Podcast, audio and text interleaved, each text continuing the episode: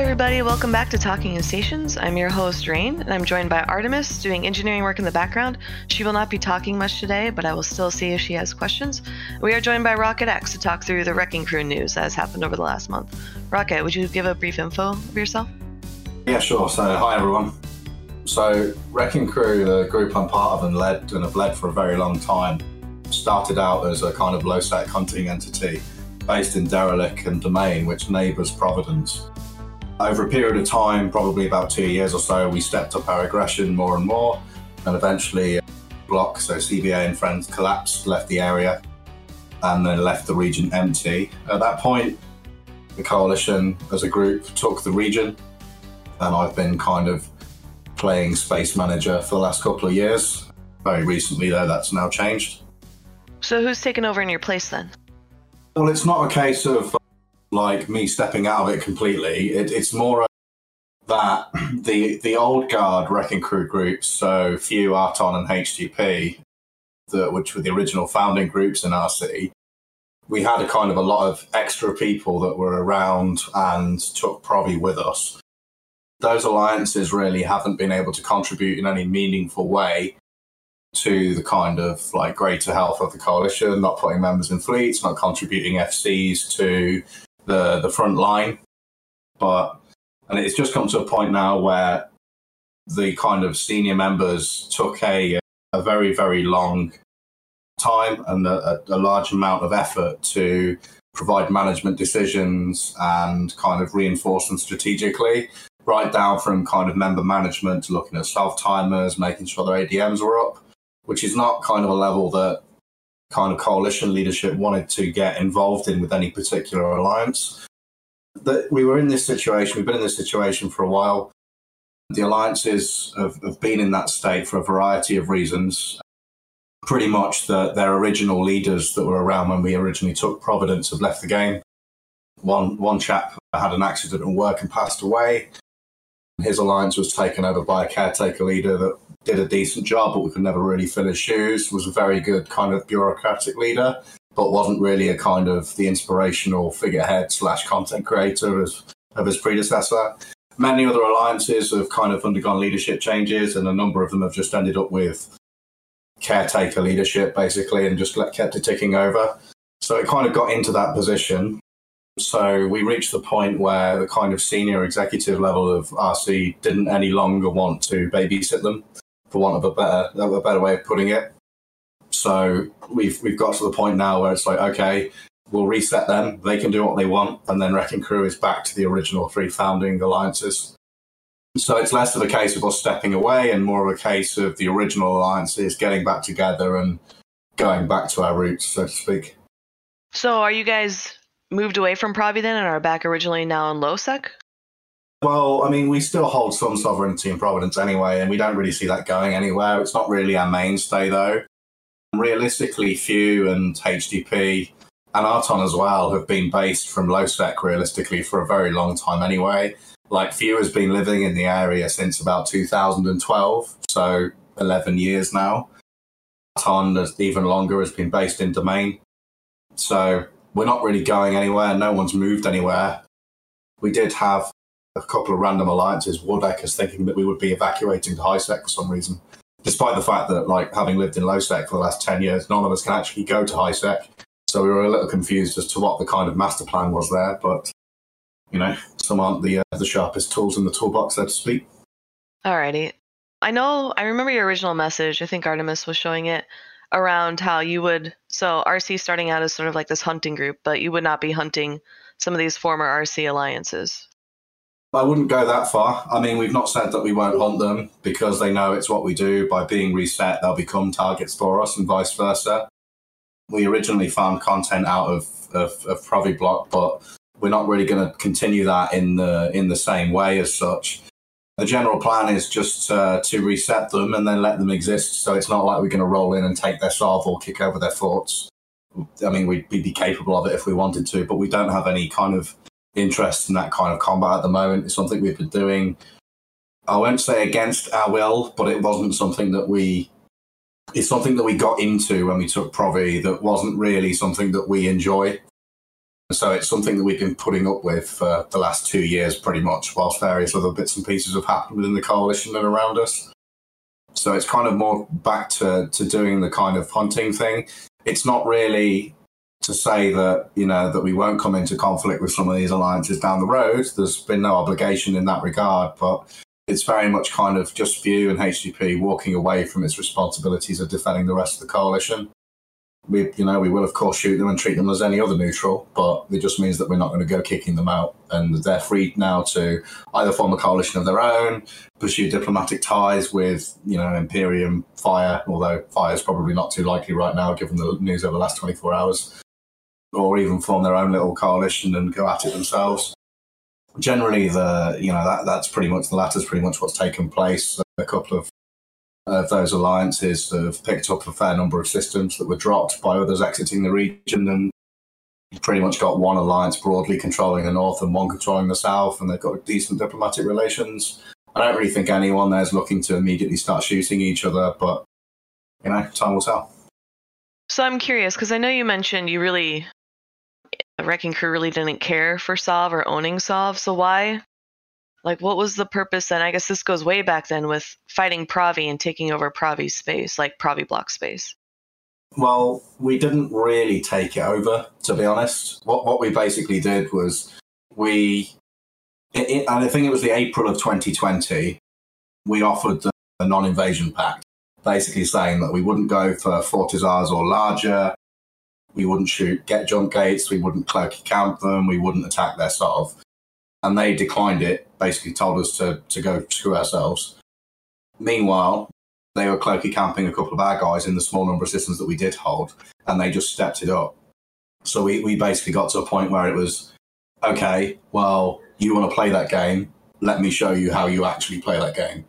And we, uh, we stepped up the aggression from RC and started taking attacking critical systems, mainly the ones that neighbored LowSec. And the main purpose of that wasn't really to take the region. Obviously, you've got the Arton, the domain research and mining guys that are based in, in domain. A few is based in Derelik. So the purpose really was to take the neighboring systems to LowSec and put jump bridges in, which allowed us to form centrally a lot quicker into a, into our main staging in Nullsec which was YMP and it just basically means that we could take gates to Nullsec and then like one jump and we're we're in that main staging. And it just meant we could get there without jump fatigue and respond a lot quicker, either to counter hunting threats or to get there for timers that we created, that sort of thing. So there was never any intention to kind of take the region. That kind of snowballed and snowballed, and we pulled off a few escalations on them and did a hell of a lot of damage to them. At, the, at that point, there was still a lot of people in CVA that thought that like RC was on the verge of collapse for, you know, would collapse within like two or three weeks. And then we kind of get to the, the end of June, July time, and uh, we dropped a Keepstar in YMP. And it was just after kind of the Vietnam War, World War B2, whatever you want to name it, had taken off. And RC had said that, you know, we would support PAPI and sent our Titans to delve basically after we would, we'd got something else to do. So what we did was we got the blue standings, and at the time, CVA, their backbone was Test and, and Legacy Coalition, which was obviously now blue to RC, and therefore when we dropped the Keepstar in Provi, there wasn't anything they could do. And at the time, Provi thought we probably had, you know, 15, 20 capitals, supers, or what have you. And we put over 60 super caps on the fort to to online that Keepstar. And it was at that point where no one in CVA or Pro, or Provi Block anymore could deny that realistically they still existed in the region with uh, with our permission. We militarily we had control and we could have taken the region if we wanted to. But it was that point that no one in Provi Block could deny that, that they weren't in charge anymore, regardless of who owned the space. There was a lot of infighting, a lot of drama, and eventually the CVA guys made the decision to pull out of Provi entirely. They essentially abandoned the region after having accepted a nip from us, which basically meant that we ended up not burning any of their stuff before uh, before the region uh, before they evacuated. I mean, we were still hunting them, but we weren't attacking structures, making timers, anything like that. We weren't cloaky camping anything anymore. So they could have realistically continued to exist there, but they would have known that they, they weren't in control, like I say. They made the decision to evac, and then probably six weeks later, the space was just sitting there, still in CVA's hands, empty.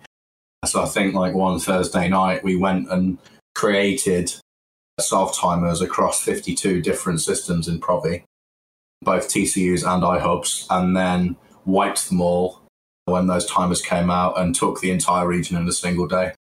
And then it was just divided up between whichever RC Alliance wanted Sov. And I mean, like, like I mentioned earlier, few HTTP Arton didn't really particularly care for for Sov, but we had a lot of other a lot smaller alliances that kind of joined us where you know they they come in with a traditional end game that nullsec is where you want to be and it's uh, you know it's their end goal and they want to set up there. So we, uh, as a command team, the the content directional people in RC weren't particularly bothered about it. The, the actual leadership of each member alliance was very keen on moving to Provi. And, uh, you know, we, we took the popular opinion, let, said, okay, yeah, go for it. We originally intended to leave a few systems open, but then there was always the risk that, you know, someone could come in and drop a iHub and TCU, and make it a capital in a time zone that was completely like uncontestable for us, which, which would give us defensive problems.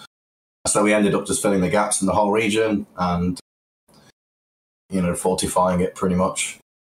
So we ended up with with Sov that we didn't really plan on having or controlling, and then that uh, when when Dread Bomb was a thing, and they decided to go and poke the empty legacy space while legacy was in Delve, ended up controlling a lot of catch as well. I mean, it did ex- it did extend to Immensea and Tenerifis during that war, as kind of fire scooped up the legacy refugees that came back from the, the, the deployment from into T5Z, Fire scoots up a hell of a lot of ex legacy alliances and uh, used them to, to fill that space. At the time, Sedo wanted to go for a, a, war against Fire, and they're kind of five times our size, so it was never going to end particularly well. We knew we wouldn't be able to hold Immensea or Tenerifis anyway, so the plan would have just been to concede that, fall back to catch. But uh, due to kind of certain people going inactive, during the course of that campaign, it literally fell very quickly and uh, ended up being a case of we we just held, hold the line and catch, and we did that kind of from from then, and then Dread Bomb collapsed, and we continued to hold the line and catch, and, and Fire was never able to make any process beyond it, and that wasn't really kind of a lack of effort on their part; it was more a uh, just simply ge- geographically, it's, catch is not viable to assault when you're staged in Deterred, right? It's just not it's not practical. It's just too far to do. No, no capital superiority. All right. Uh, yeah, like I say, it ended up building kind of a, a, a fortress in Provi and then a kind of an extension to that in Catch in the long term. Yeah, so you kind of walked through the taking of Provi. You mentioned, so I know at the start of this, you mentioned you the original Wrecking Crew alliances are going back to their roots, but you picked up a lot of alliances on the way. Was that them seeking you out, or you seeking them out? Like, what? How did Wrecking Crew really grow from more than just a ragtag bunch of friends hunting supers? A number of the initial alliances were people that were either in Provi or were ex Provi members that really weren't happy with the way they'd been treated, or they uh, and others simply just came because it was kind of flavor of the month. You know, we were getting good content, getting decent fights, and it was a case of, oh, you know, I want to be involved in that content. So they came and joined us and flew with us. I mean, we had all sorts of people at the time. You know, you'd see kind of Shadow Cartel show up every now and again. Siege Green was flying with us on and off. Waffles was also in the area at the time and kind of doing a lot of the spearheading on the SC front. Templars have joined us probably six months before the Provi invasion happened and started getting involved in content. And the, the, the last Spartan, as you're probably familiar with, as, a, as an AT captain, an AT pilot, did a lot of SCing for us and kind of has done ever since. But it just really snowballed because of the content that was happening. It was somewhere that people wanted to be involved. And those that didn't come from that direction literally came from Provi itself. I mean, at one point, there was an alliance in Provi, and uh, we got one of uh, Amarr Faction Warfare Corps into the alliance.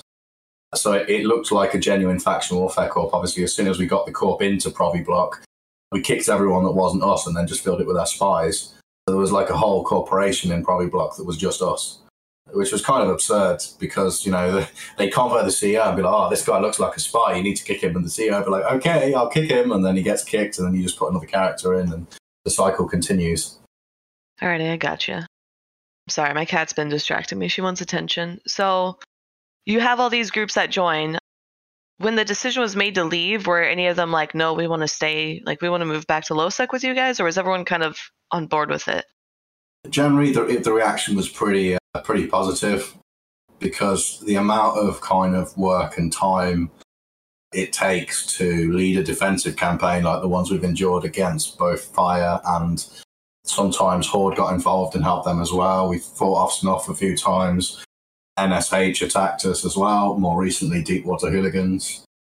To go through all of those and it all come down to you is very, uh, very stressful and very time consuming.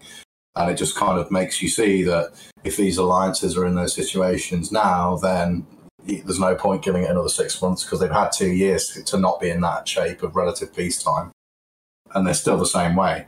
So it, it, it really kind of the, the, the alliance leaderships took it very very well to be honest, and they all understood the decision. They were surprised that I hadn't kind of thrown my arms up in there said what the hell and, and done it earlier. But I, I, don't think from certainly any of the leadership members I've spoken to and, and, and some of the line members that, that I've managed to reach, generally it's been pretty positive a couple of the alliances have, have merged particular corps into few HTP and Arton and selected members. But as I mentioned, as I said in the original ping, if you know, if if they were people that had just kind of sat there and twiddled their thumbs while the coalition was defending its assets, then it wasn't someone that we would entertain joining us. But yeah, like I say, it was taken pretty well. To be honest, no one's no one's held it against me generally a lot of people are seeing it as a fresh start for their alliances and kind of a reset button and you know time to do or die and stand on their own but we'll, we'll see how how they uh, go moving forward but generally for you, is just looking looking forward to not having the weight of carrying the coalition on its shoulders from a leadership perspective because it has impacted my own alliance as well with with both myself and my directors taking so much time to do RC things and jumping through hoops and bending over backwards to help. Yeah, that makes that makes a lot of sense. I know Eve has a second job is always kind of a meme, but has some basis in reality with the work alliance leaders at least put in. Do you want to talk a bit about? I know you mentioned going from Provi, and we talked a bit about the offensive taking Provi. Do you want to talk a bit about some of the defensive wars you've been fighting? I've heard a lot of stuff from Deepwater Hooligans, but I don't really know how much of that is spin versus smack talk and whatnot. And as, well, as well as like Snuff, I didn't really realize you guys were defending against Snuff. Yeah, so I mean, I'll, I'll stick with the most recent defensive campaign because I think Snuff has attacked us two or three times. NSH did the same thing, and uh, you know, with varying success. NSH completely just fell on its face the moment they got down anywhere near us. I think they were two mids out before they collapsed and went home to kind of get back under Frat's skirt. But the Deepwater campaign started with them reinforcing structures in the faction warfare area. And that was in, in Lamar, so a couple of jumps out of Amamake. We have a Keepstar in, in, in Lamar, and there was a, a Kausa fort anchored just off it that was just kind of a staging fort just in case it ever got RF'd, that the keep ever got RF'd they shot it a few times, and the first couple of times we, you know, max form carriers, we sent like 100 carriers up there, and they just looked at it and was like, no, and stood down. In the kind of later, the next couple of weeks, it was a case of, well, there's no point literally going all out on and max forming for every armor timer because they're just going to reinforce it over and over again on blue ball. So we stopped defending the armor timers and started defending hull timers. In the interim, there was a couple of times where they started to drop Astras and, and that, that lot off our keep. So when they coincided with like an armor timer or a hull timer on the fort, then we go and shoot them as well. But otherwise, we, we largely let them go uncontested. The first real fight we had in that in that conflict was in Lamar. We kind of had the discussion in, in our director chat. First, that was like, okay, it's a fort, it's not being refit, full combat effectiveness don't bleed more than the fort is worth trying to save it. So it was a case of drop a couple of FAX, take Fooms, and expect them to bring Tempest fleet issues. Now, generally, they, their counter to anything missile based is to firewall, which is pretty sensible, and it, it's very, very effective. Um, so the plan essentially was to bait them into the Fortizar's dock range not just tether range at zero meters, but within 10k because you, you tether 10k off a structure, bait them within zero so that you couldn't activate smart bombs, so it would prevent the firewall from being effective at all. So I kind of said, you know, guys, have you got this, or do I need to alarm clock for the third time this week at two in the morning? And they said, no, no, we've got it. We've, we we know what we're going to do. And then I woke up in the morning to like 300 billion dread losses. And it turns out that the guy FCing it had decided that screw it, we we just want the fight. And that kind of, for me, it wasn't the fact that we lost the fight that frustrated me. It was just very much the fact that it put blood in the water. We knew that that was the kind of fight that Deepwater would be looking for, and a number of their allies would too. So, you know, I said, okay, great. You may have wanted the fight. The guys may have enjoyed it, even losing three to one in the Iscord, despite having roughly even numbers. But strategically, it's a gigantic mistake.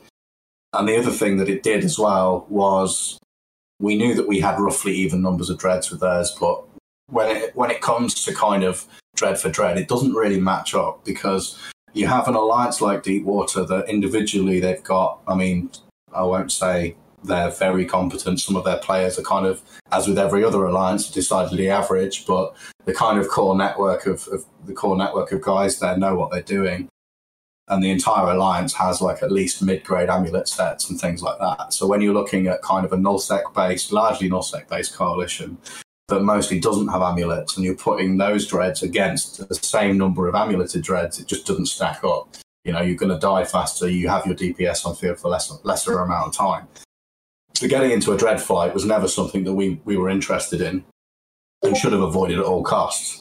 And that was the kind of agreement from the get go. And, and, that happened a couple of more times before I just turned around and said, okay, no more under any circumstance. It doesn't happen. But that was kind of very early on.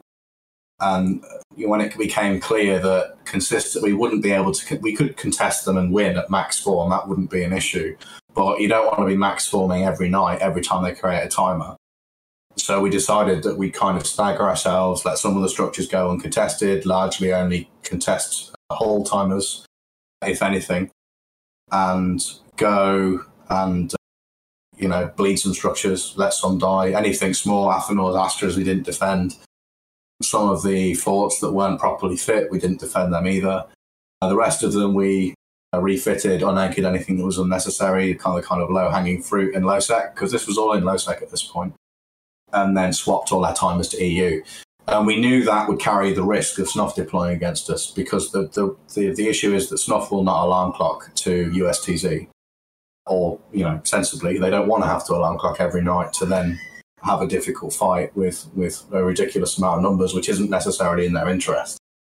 So we retimed it to EU knowing that Snuff deploying was a possibility and then deliberately made things as annoying as possible for them by doing things like when we fought them, we'd you know have a pos that was sitting on grid, and we would warp supers over to it with leave the fighters on the fort, and then sit the supers on the pos force field, and then just skynet their FAX and stuff to death. We started loading stand-up shadows into our fortizars and volleying their uh, their long range dreads, things like that, and just made it really annoying to fight. And any time it looked like, I mean, they formed with whatever they whatever Snuff had, and they're not in a great position at the moment because of the whole kind of Russia Ukraine thing affecting their numbers and a lot of their members' kind of personal lives. So they don't have a tremendous amount of numbers at the moment, but they had the Lightning Squad, which have, have been flying with them fairly consistently, and whatever Boltrum's group is called, Hidden Leaf Ninja, something or other. Yeah. So they were forming probably 150 dudes, 200 dudes against us combined. We were forming about the same on our own, but uh, again, it just you know they kind of outship us and outbling us in kind of our line member member doctrine. So it wasn't really viable to fight them very often. We fought them, I think, twice. Came out relatively isk even on both battle reports, and by that time we pretty much anchored all of our structures. And Snuff sat there uh, twiddling its thumbs. They did manage to get kind of two high value kills. So one was a refining Tatara that was in Faspera, a couple of jobs out of Kamal, and another was the Sotiyo that was on the same grid with it. So the Sotiyo timer was was interesting because fire showed up as well, much to the disgust of pretty much everyone else involved. The kind of look was that it, you know, it, it had been orchestrated between fire and deep water, but that really wasn't the case. They just knew about the timer and showed up and pretty much blue balled the rest of the fight and prevented people staying on grid. Amusingly, we had it's Kamal spelled with a C, by the way. I'm just looking at the, the stream. Yeah, um, I typed it like, too. Like, like camel, but with two A's. But uh, the the Sotiyo timer was was kind of funny because you know they were saying, "Oh, we're going to get this ten bill course through you guys," but we'd had a Rorqual cloaked off that Toyo for like four hours, and then as soon as it popped, we decloaked the Rorq, scooped the core, and jumped out. And we also did that to the CB4 Sigma Droid as well. One of the few guys again had his Rorq cloaked on grid, decloaked, scooped the 30 bill core, and left. So it was just kind of like be as as annoying as you possibly can, which was uh, worked fairly efficiently. And Snuff eventually left because uh, Deepwater did not want to put their supers on the same grid as Snuff, which is understandable and uh, obviously meant that they couldn't really shoot anything that we hadn't already unanchored without taking significant loss in the process. So there was a general kind of frustration there and also kind of a lack of where do we go next. So Snuff went home at the same time, it kind of the the timing on the Sotiyo had some consequences for us internally. So on the 25th of uh, November, we saw a few sold one of the forts that borders Immensea to Sigma. And the idea that we that we had basically was to keep anything that was kind of Provi and Northern Catch effectively have that timed to EU because we knew that Snuff wasn't really interested in going to Nullsec anyway. It wasn't their forte. Deepwater was. But we also couldn't time anything EU that was close to fire because they will outform they will form they would form two full fleets against us and we could form maybe 150 guys. So the decision was made to keep it a US time zone for the for the far southern stuff. So when that fort flipped over, it was due to flip over on the 29th EU time zone, but the intent was to cancel it and just keep it US so that fire wouldn't bother hitting it. And Deepwater couldn't hit it anywhere from, from uh, anyway from where they were staying, so it wasn't really the threat.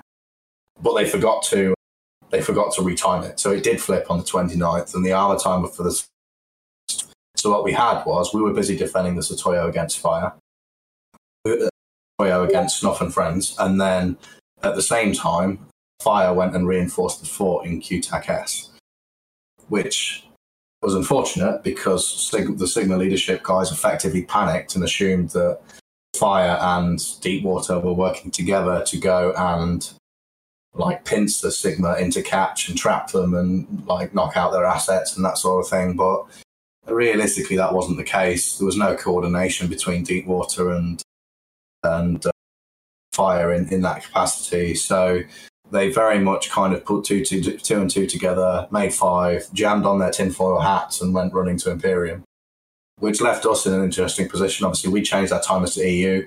Only US presence really in bulk was Sigma anyway, whereas that EU was largely intact. So we kept our EU timers, stripped all of the stuff that we didn't want, that we didn't need to have in space. I think we scooped probably in the course of two weeks, we scooped, I think it was like 26, 26 forts, 15 or so Astras, and like 19 Athanors. So you're looking at four or 500 bill plus in unnecessary structures that we scooped on that.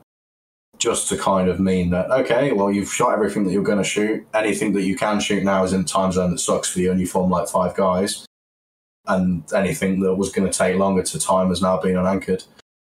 So there was really no road left to tread for Deepwater and their deployment. So they moved to they moved back to kind of Camella area over the new year, over the holidays, and they're probably planning to go somewhere else where they can find USD, USTZ content moving forward. And then Sigma rolled all the way over to uh, Paragon Soul and are now living there. So RC kind of was, was a lot smaller after this conflict than it was before. You'd probably, I think Sigma probably would have put about 40%, 30, 40% of people in fleets, like historically. But when you look at the kind of forms that we were that we were doing you know, probably from mid November onwards, Sigma wasn't really present anyway. So the wheels were turning in the background, generally going in that direction. I, I don't think that the kind of jump ship at the time and the stated reasons that were given were really justified, and there was probably an element of panic there as well. But also, kind of long term planning. It'd been on their kind of books for, for a fair while to do so.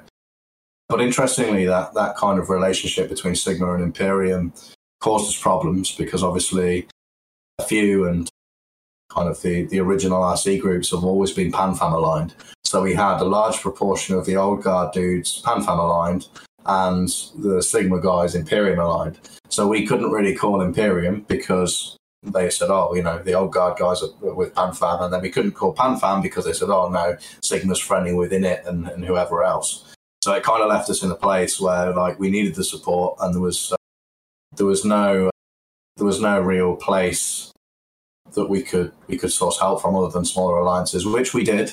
I mean, we built like four or five hundred battleships of each type that we needed for doctrines, and just literally were able to hand them out. So great, you've got ninety dudes sent to us, dock in a shuttle. Here's a free typhoon. If it blow if it blows up, that sucks. Whatever. If it doesn't blow up, give it us back. And we just ran things like that with caches for a fair while. I will say, after participating in a lot of these large wars, it's actually refreshing to see some of these smaller groups just work with other smaller groups.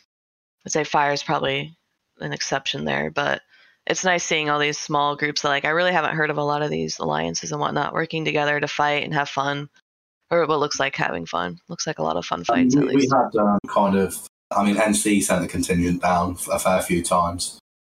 Shadow Cartel, scary wormhole people, no forks given, pretty much anyone that Deepwater had annoyed in the prior six months and then coming our way.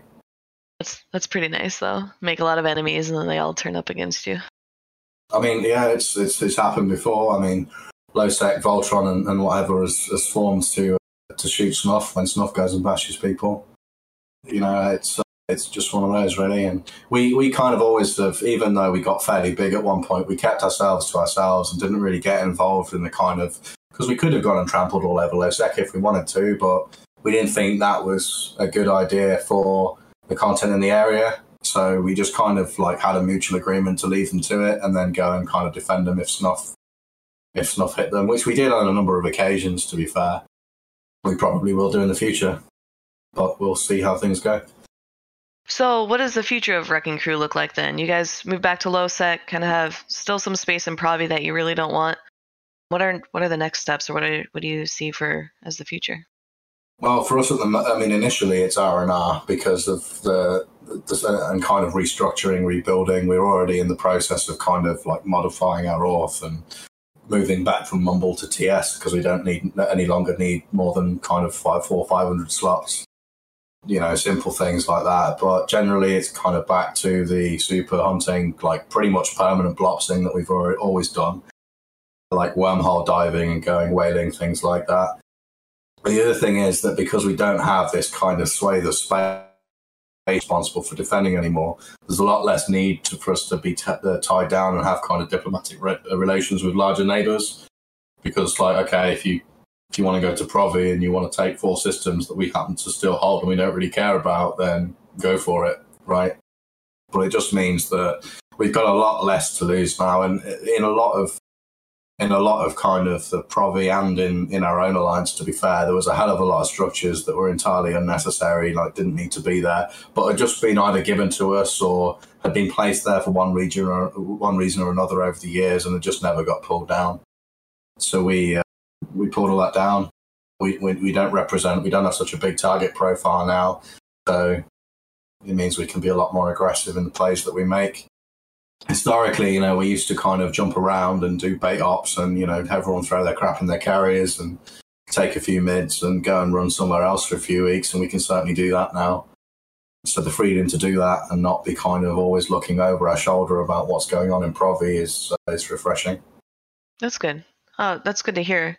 Speaking of Provi, do you know what the current status is in Provi? Somebody in chat point out apparently CVA took a system. Are they coming back?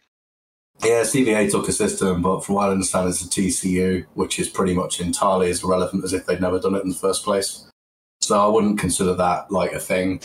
Like realistically, CVA is like three dudes which have been like dragging, being dragged around by Triumvirate for the last God knows how long.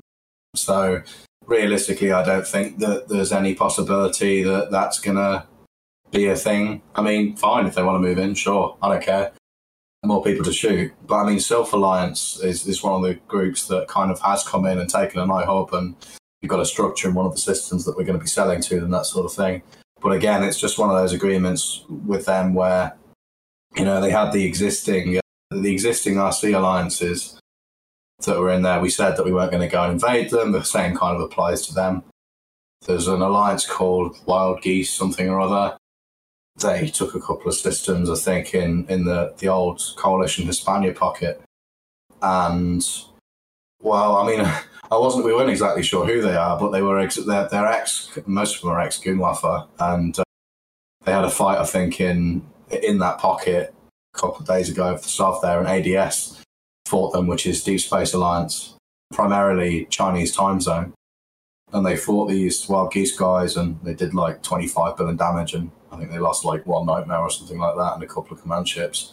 So those wild geese guys, I don't really think that they're going to be there very long, just because of the the fact that the alliances that are in the area, whilst they aren't like super heavy, they realistically don't have the staying power to do anything against them. Yeah, I I remember them from when, back when I played Eve Echoes, but I don't know if that's the same group. But if it is, I'm really excited. If it is the same group, I'm really excited because I feel like they can they'll eventually get there, like to being a good good group, a good group to fly with and fight with, but I don't know if it's the same group. I don't think it is. Well, I think what we have to keep in mind is that the the XRC alliances are all kind of very familiar with each other, and you know, that if anyone else comes in that's causing them problems, they probably will band together and go for it, right? So, yeah, I mean, there's the whole thing about you know RC is like fractured and weak. None of those alliance. I mean, yeah, I mean, we're not kind of capable of contending with fire or someone like that. But like, if you show up with like a twenty man gang, then you're going to get your shit pushed in. So it's not it's not really kind of uh, they're so weak they're falling over, they're collapsing. The alliances are stable, and I mean we made the decision to kind of do the reset like early December, but also made this decision at the same time so that we would delay doing it to give people some time off after Deepwater went left the area and just some time to rest up over the over the new year. All right, that's I mean that's good to hear rather than like I've seen a lot of news of like coalitions falling apart and alliances falling apart, which essentially means people just leaving the game, right? Because as these groups kind of disband, people leave because of social, mostly for social reasons. We've talked a bit about fire, and with you mentioned the news in the last 24 hours, so we know PanFam and some of Imperium are going to war with fire. Are you guys going to participate in that at all? I mean, we really have no interest in it, but it is kind of funny to us. I mean, a, a few weeks ago, one of their FCs sent out a uh, a ping that was basically like, "Congratulations, we've seen off like two neighbours and punished them for their past transgressions and all this sort of stuff." And it, they were referring to RMC, so Red Menace Coalition, and then Cockroach Coalition, and RC. And the funny part is, they basically had nothing to do with either because Fire was just feeding gloriously to Imperium and RMC. And then Horde showed up and saved them, which is the deployment that Gobbins was talking about when you kind of when you read the kind of rhetoric of the last few days. And without that, they would have just fell on their face there and then. So the whole kind of yeah, we we really showed them. It's like great. Well, no, what actually happened is Horde came and babysat you until they were no longer a threat and couldn't contest, and then you just dealt with what was left. Great. And then obviously the other thing is that they're, they're happy that they've seen off Sigma, but Sigma leaving had very little to do with fire, and it was largely because of the the state that RC was in, and similarly to the kind of heavy hitter alliances that remained in RC, they didn't want to continue the way that we were, and had had long term plans to join the Imperium anyway. And importantly, every time like fire came to try and contest us in USTZ, normally in catch, what they'd basically do is they'd get there, realize they couldn't take the fight, bounce saves for about 25 minutes until Horde showed up, and then Horde and, and Fire would both shoot us.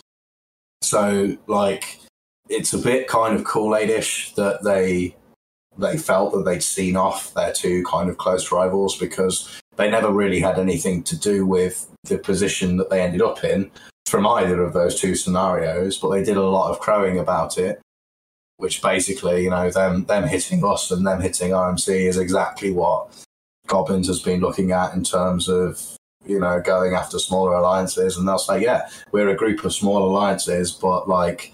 I mean, pretty much if you open the, if you go to your corp menu, go to the alliances tab and then click rankings, a lot of them are fire, right? You get the whole list of all the alliances their, their list of alliances is ridiculous. I think they've got more more more people and more alliances in their coalition than I've got members in my corp. Right? It's uh, it's a pretty ridiculous situation on their end, and they just took so many refugees after the Vietnam War that now it's kind of like, well, you might be a collection of small alliances, but if you've got a large number of small alliances and you all act as one entity, then it's really inconsequential. So it's going to be interesting now for this war because Fire's going to get in a taste of their own medicine. Obviously, RC was stuck literally goons based in catch and shooting fire in a Immensea and Tenerifis. We held catch and Sov and, and obviously neighbouring Provi, and then Horde and, and, and Fire and Friends were all in the Immensea fighting back. So we got kind of caught in the crossfire a few times and ended up getting shot up. And uh, a lot of times we couldn't contest and now fire is going to get attacked from both directions as well. So what goes around comes around, and we will see. The interesting part for RC in this is that fire's uh, evac route will take them straight into RC hunting territory. So we're kind of like banging the pans in the background, waiting for them to come in our direction, and uh, I don't know, maybe we'll stick uh, stick our foot out and trip a few people. That was going to be my next question of anticipating their evac because I have heard that they don't intend to defend and that they're just going to evac. And so I was going to ask about catching them off guard and whatnot. Well, it's something that we've already spoken to the people that are involved in this conflict anyway. We're actively tracking their entire super fleet regardless because, I mean, even, generally it's going to be stragglers that get caught unless we can pull something off with a dread cache that is somebody other than us. But I mean, it, the, the kind of, you know, the, the Imperium and, and Horde are going to be watching it themselves anyway. But on our perspective, it's going to be kind of catching people where they least expect it, wait for them to make a mistake, as we always do. I mean, in fairness, like, we, we already kill a large number of fire stuff because they generally go through our space to, to get to their own anyway. So if they buy something from like Amamake or Masaba, they end up jumping through RC space to to get where they're going. And the number of like severance jump freighters that jump to our bait free ports is ridiculous. I'm pretty sure they alone push the, the, the, the price of arcs and, and shards up. I don't think I've ever seen an alliance that consistently makes the same 15 billion mistake over and over and fails to learn from it. I gotcha. That's actually hilarious. We do have a question in chat. I'm curious of your thoughts. Do you think that Pandemic Horde slash Imperium idea of making Faithful Ballast in a few regions for independence alliances a good idea? Do you have I any mean, thoughts I, there? I like the idea, but I think as a few other people are aware, like getting to and from Faith, unless you have a jump bridge network, is is no no no short ask. It's like it's a I think it's like eight or nine mids in the jump freighter from Jita, for example you have to go through several other nullsec regions to get there. So maybe, but you know, those alliances are going to need some kind of agreement or highway to get into and out of that space. So probably Faith isn't ideal, uh, an ideal location for that, but generally, yeah. I mean, realistically, what they're going for is kind of what Provi is now in terms of those alliances being kind of small, independent, and not held together by a coalition kind of doing their own thing, coexisting. But you know that neighbour's domain, the neighbour's Derelik, neighbour's heist. It's got like three low sec entries, two high sec, so it's very well connected to to kind of mainline space. But faith that doesn't really apply for. So I, I agree definitely that it's healthy for the game and what they're trying to accomplish, but the location of it makes me doubt the practicality of it. Yeah, that's the sentiment I've been hearing from a lot of others too. That why would you want to start a new alliance and go somewhere that you're just gonna make a lot of stress to try and build infrastructure in? Yeah, sure. I mean, like some systems in Catch as well. Like when when Sigma left Catch, they'd literally just been abandoned, and random alliances have taken the Sov, and they've not been contested yet. So there's really no. I don't, I don't think anyone really wants to kind of mess with that that that space as such. So the, the whole kind of the the, the Drukhari space or the DC ticker on, on Dotlan is something that's remained there and has always been the same. The green pocket that's on your screen there uh, was used to be weapons of mass mass production, and they they merged into Sigma. So kind of all of that, all of that space is is now kind of Imperium aligned, but the the pockets to the kind of the right on the on on Dotlan and the north pockets the pipe into Provi is all held by random alliances that really don't really seem to have any alignment and it's just very kind of a neutral area right now. And there's a few kind of iHubs reinforced there. I think 1P is still held by NC dot and uh, the, the TAC Y system is uh, pretty sure held by like maybe even Big App still or some random.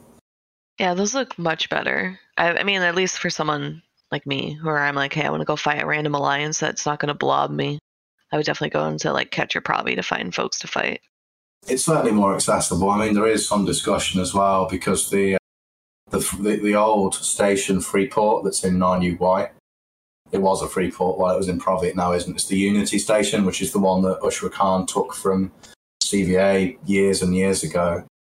That's still around, still anchored, it's still armed now that obviously it's not a kind of primary concern for us in terms of controlling the region, there is a consideration there that we freeport it, but it really depends on what the local alliances want. If they think that that with great, we'll do it. If not, then we kind of still gave our word that we wouldn't go out of our way to screw over those resident alliances. So it really is kind of their decision, but the button pushing is left to myself and Ushra Khan who who really who own the station more for kind of RP purposes than anything. And when we took Provi, we didn't have a problem with that, so it flies under their flag.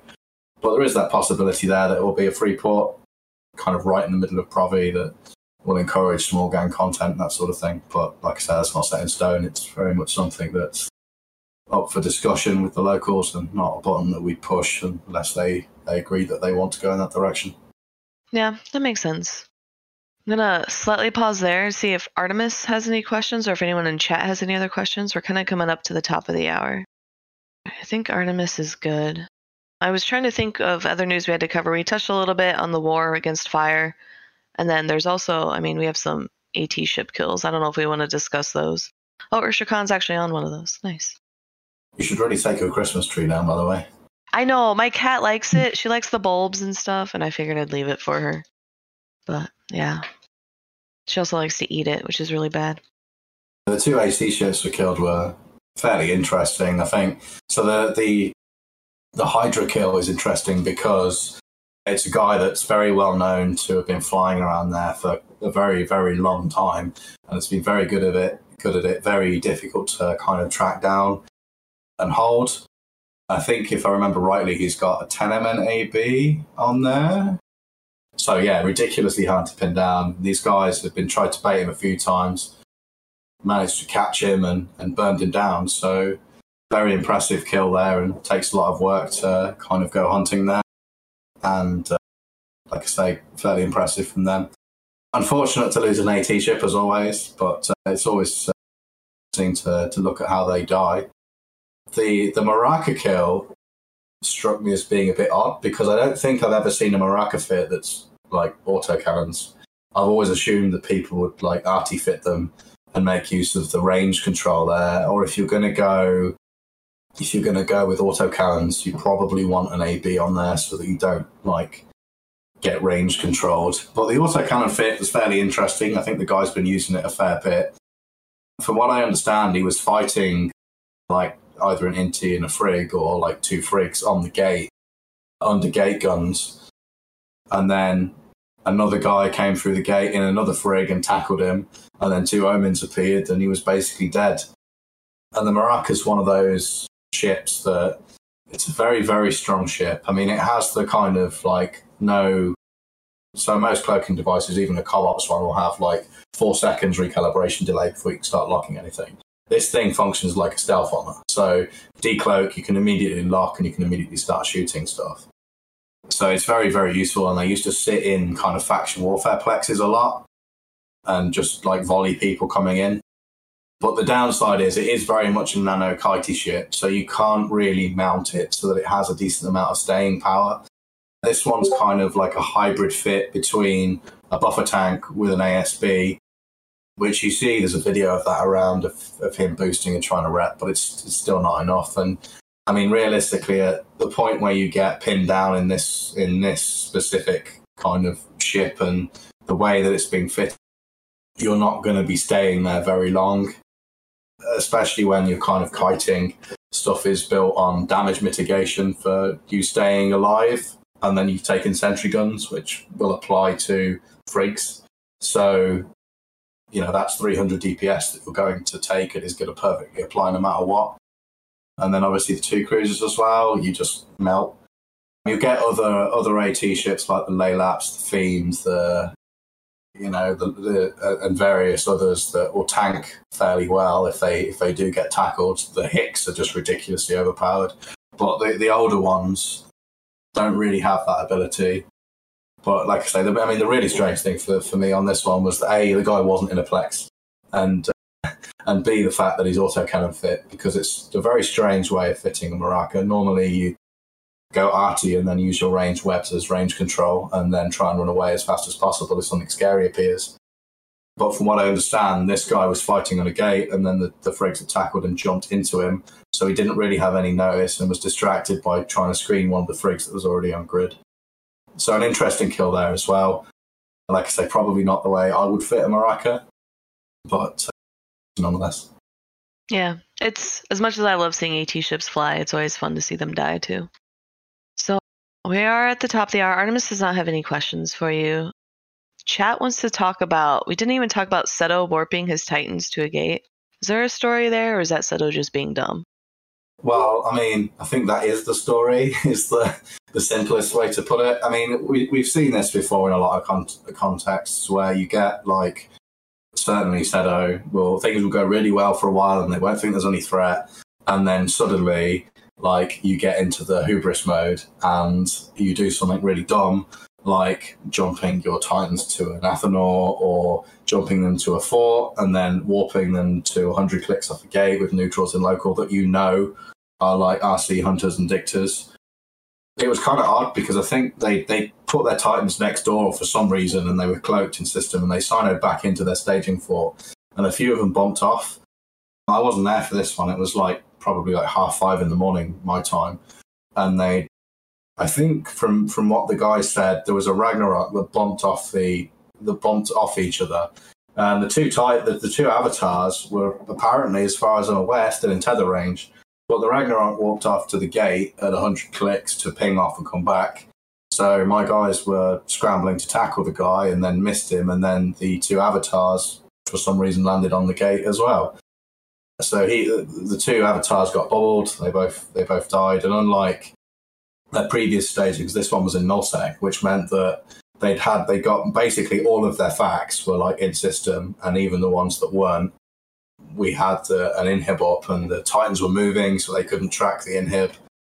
And then they had the choice of like basically panic and try and jump jump cyno them in at stupid range, or try and warp the facts off the fort to kill the to rep the Titans, but they were getting defensive bubbled.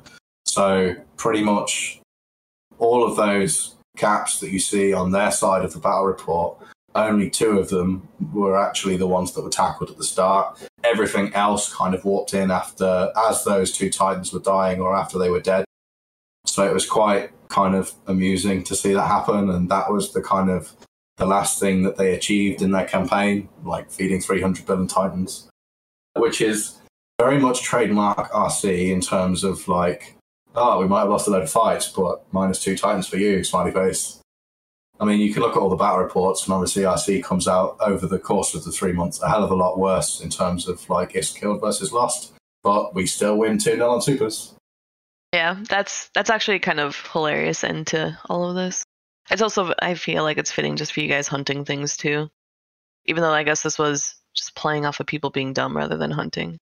Yeah, I mean, it was it, we, had been waiting for an opportunity for a long time, but really we knew that like in low sec because you could just walk facts around, wasn't really too viable to actually pull something off. But like when they were in null sec, there was other stuff that we could have done. Like we had a load of hicks logged off on their fort, so we could have tackled their cat, their supers literally anywhere we wanted, and then just logged in all of the hicks and just put bubbles up all over the fort, and then they'd have to sit there and kill 15 hicks before they could jump a single fax off their fort.